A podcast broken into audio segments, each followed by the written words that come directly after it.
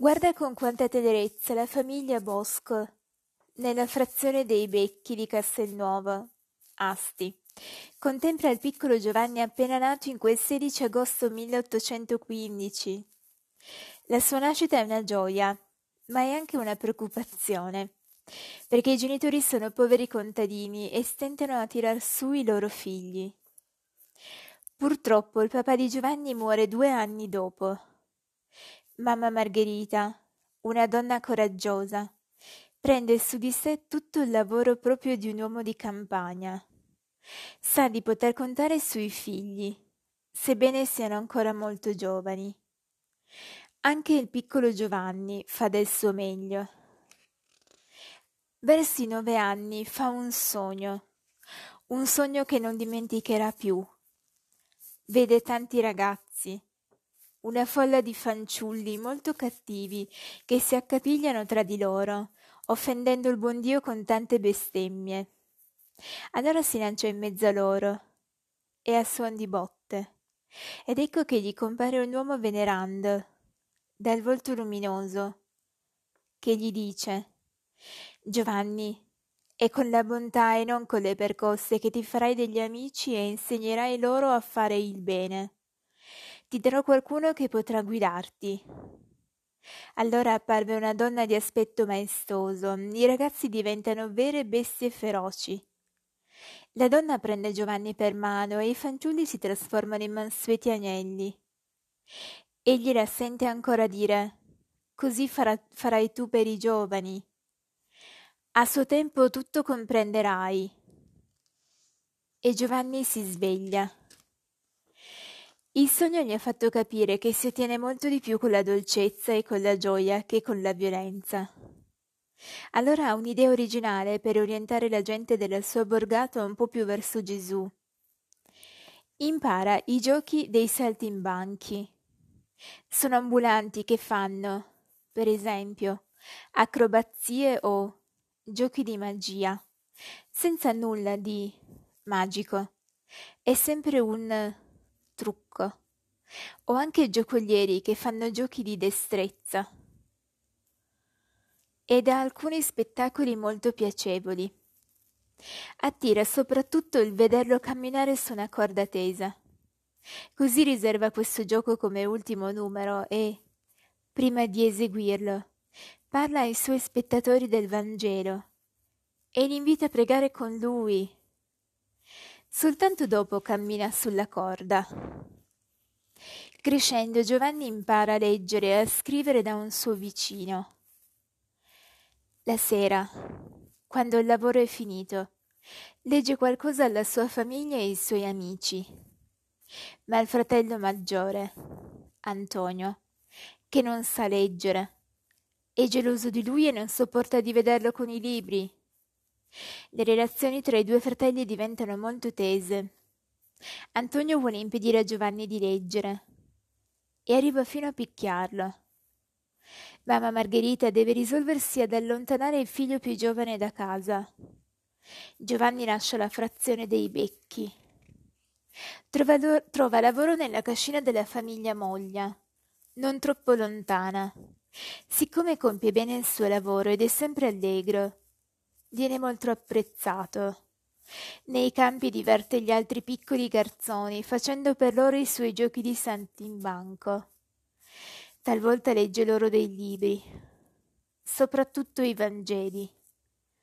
Verso i quindici anni Giovanni può rientrare in famiglia, perché Antonio è diventato più tollerante. Là incontra un buon sacerdote, don Giovanni Calosso al quale può confidare il suo profondo desiderio di studiare per diventare prete. Don Carosso l'accoglie in casa sua, ma non molto tempo dopo muore di infarto. Giovanni vuole tanto studiare, ma la scuola è molto lontana da casa sua. Affronta, deciso, il cammino e fa a piedi venti chilometri al giorno per frequentarla. Gli altri alunni, più giovani di lui lo pigliano in giro perché non capiscono che ha dovuto aspettare a lungo per poter andare a scuola. Mamma Margherita non può pagare gli studi. Così egli cerca di trovare i soldi necessari da solo. Talvolta è costretto a mendicare, ma per fortuna qualcuno lo assume come servitorello, il che gli permette di avere un letto e il vitto. Nelle stesse circostanze impara a fare il sarto, il fabbro, il falegname, a suonare, e molte altre cose gli saranno utili più tardi. Il lavoro che deve compiere per guadagnarsi la vita gli prende molto tempo, e tuttavia egli non trascura gli studi e tantomeno la preghiera, anche se ciò lo porta a coricarsi molto tardi. Le fatiche di Giovanni portano i loro frutti. Egli è un alunno molto brillante, che gli altri imparano ad ammirare siccome aiuta quelli che incontrano difficoltà negli studi e si mostra amico di tutti. Tutti voglio, gli vogliono bene. E con alcuni di essi formano un gruppo che chiama Società dell'Allegria. Quando avrà finito gli studi ed entrerà finalmente in seminario, è la scuola dove si formano i giovani che vogliono diventare sacerdoti non li dimenticherà e tornerà a trovarli nei giorni di vacanza. Infine, Giovanni realizza il suo sogno. Viene ordinato sacerdote il 5 giugno 1841.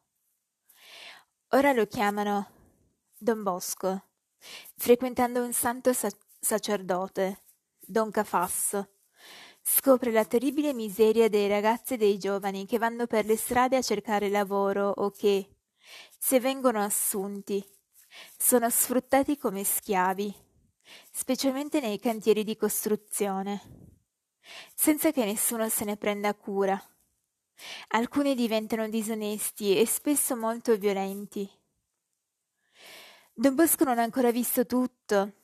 Don Cafasso lo porta nelle prigioni di Torino vi sono rinchiusi ragazzi colpevoli di violenze o di furti. Ma che furti! Alcuni non hanno commesso nulla di grave. Hanno soltanto rubato un po' di pane perché avevano troppa fame e non potevano comperarsi da mangiare. Giovanni ne sente profonda pietà e vuol fare qualcosa per i ragazzi poveri.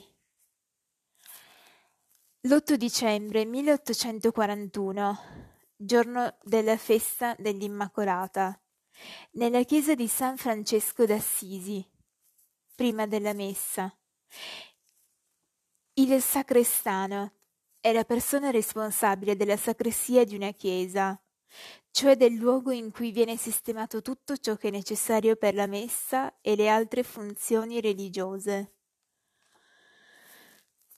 Caccia a colpi di bastone un ragazzo che si era introdotto in un angolo Don Bosco lo disapprova e gli ordina di richiamare il ragazzo. Questi, di nome Bartolomeo Garelli, non ha più i genitori e fa il muratore per vivere. Don Bosco lo chiama suo amico e gli chiede se sa leggere, scrivere o cantare. No, niente di tutto ciò. Sai fischiare? gli domanda don Bosco. Il ragazzo scoppia a ridere. Trova il sacerdote così simpatico che la doman- domenica seguente ritorna con gli altri compagni. Essi vengono a messa da don Bosco, poi giocano con lui. Sono così contenti che ne parlano ai loro amici. Ed eccoli sempre più numerosi. Ben presto un centinaio. Don Bosco non ha più spazio per loro. Per fortuna, un certo Francesco Pinardi gli vende una tettoia con un vasto terreno dove i ragazzi potranno giocare a piacimento. Don Bosco e i suoi ragazzi si mettono al lavoro. Dapprima trasformano la tettoia in una cappella. Ben presto, due dormitori possono accogliere i ragazzi. Don Bosco ha imparato da giovane molti mestieri e allora pensa di creare laboratori perché i ragazzi ricevano una formazione. per esempio da falegnami o da calzolai, e questo permetterà loro di trovare più facilmente un lavoro e di guadagnarsi la vita. Si occupa lui stesso di trovare loro un lavoro e si prende cura in modo particolare di coloro che escono dalla prigione, accettati più difficilmente degli altri. Inoltre si reca a visitare i giovani prigionieri perché si sentano amati, nonostante tutto, e ottiene anche l'autorizzazione di portarli a fare una passeggiata. L'attività di Don Bosco non piace a tutti e gli crea dei, dei nemici. Lo considerano un pazzo e parlano male di lui. Tentano anche di ucciderlo, ma più volte, quando Don Bosco viene attaccato, compare un cane grigio che nessuno conosce e gli salva la vita. Poi il cane misterioso scompare come era venuto però Don Bosco si affatica troppo e cade gravemente ammalato. Si teme addirittura che stia per morire. I giovani, che gli vogliono un bene immenso e temono di perderlo, pregano per lui con tutto il cuore. Ed ecco che guarisce. I ragazzi lo applaudono. Egli dice loro la mia vita la debbo a voi. La spenderò interamente per voi. Ora Don Bosco ha dei progetti che non può realizzare da solo. Ha bisogno di sacerdoti e di laici per gli orfanotrofi. È una casa in cui vengono accolti i fanciulli che non hanno più i genitori. Le scuole, i laboratori che vorrebbe aprire, le chiese che gli piacerebbe costruire. Il 26 gennaio 1854 ne parla ad alcuni dei suoi giovani aiutanti e fa la, loro la proposta di creare una grande famiglia religiosa consacrata al bene della gioventù. Don Bosco pensa di chiamarli Salesiani, in ricordo di San Francesco di Sales un vescovo pieno di dolcezza che parlava sempre dell'amore di Dio. Uno dei giovani che hanno scelto di affidarsi a Don Bosco si chiama Domenico Savio. È un ragazzo generoso che vuol contribuire ad aiutare i ragazzi in difficoltà. Ma presto si ammala e muore a 15 anni il 9 marzo 1857. Il Papa lo dichiarerà santo nel 1954. Non soltanto i giovani si rivolgono a Don Bosco. Persone di tutti gli ambienti e di tutte le età desiderano ascoltare i suoi consigli o confessarsi da lui. Vengono a trovarlo da tutte le parti, anche dall'estero. Don Bosco non si occupa soltanto dei ragazzi. Anche molte ragazze hanno bisogno di aiuto.